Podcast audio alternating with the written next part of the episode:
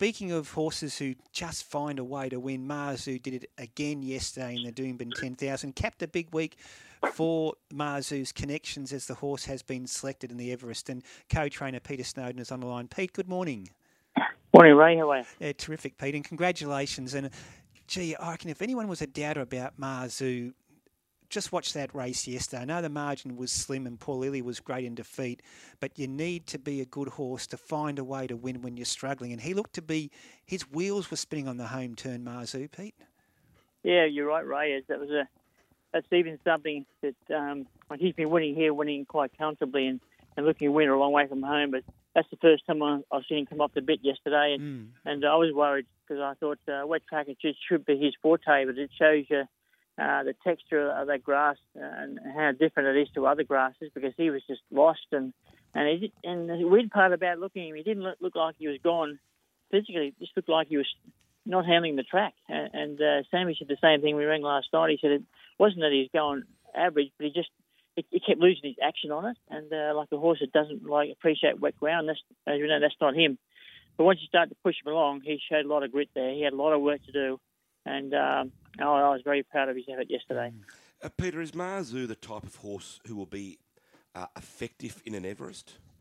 Oh, 100%. Oh, that's, I think it's rubber stamped yesterday. Um, only the best, the toughest win those sort of races, and uh, I'm very confident he, his horse can keep on improving.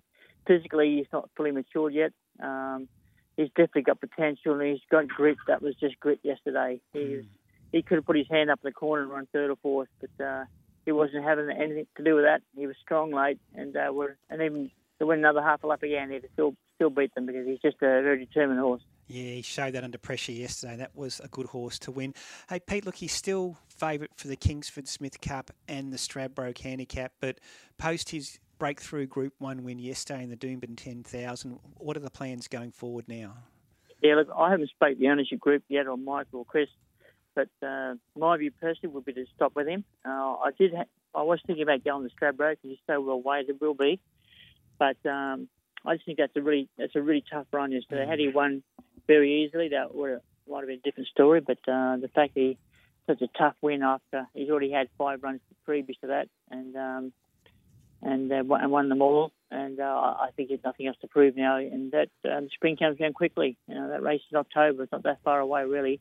You think about racing, time to hit them out, bring them in, bring them up. Uh, mm. it doesn't give a lot of time. So uh, uh, my recommendation, that speaking to the owners, is um, I'll be thinking give them a break.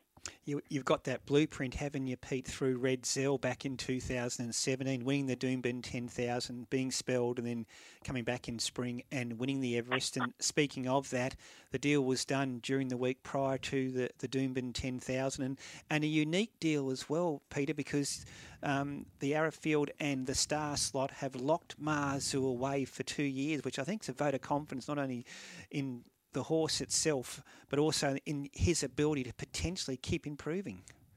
Well, absolutely, it was a it was a good move. It's the first time it's happened, but I think mm. there's good reason for it. This horse is only three, yeah. so you know he's going to get better. Um, he's showing all the right signs to be a, good sprinter. Uh, he's young. He's, he's got good, genuine speed. He's tough. He showed that yesterday. He handles it wet or dry. Uh, he ticks every box you want to tick for a horse that can that can uh, that those challenges to throw up for an Everest and the fact that uh, he's, he's going to get better, that's that's the, that's the well, you don't know to guarantee, but for mm. mine, all the years I've been with him, this is the sort of horse you know can get stronger with time. And now his attitudes changed. He's going to let himself. That, that'll happen. Uh, he still gets a bit keen in his work, but not uncontrollable.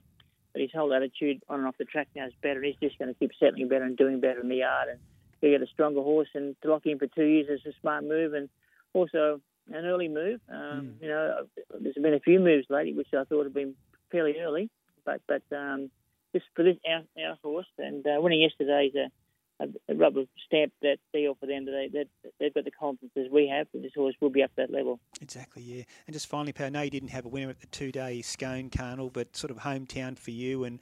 I loved being back there yesterday. It's a great atmosphere, great crowd on track, even bigger crowd apparently on track on Friday, and um, it's the heart and soul of Australian racing in the Hunter Valley there.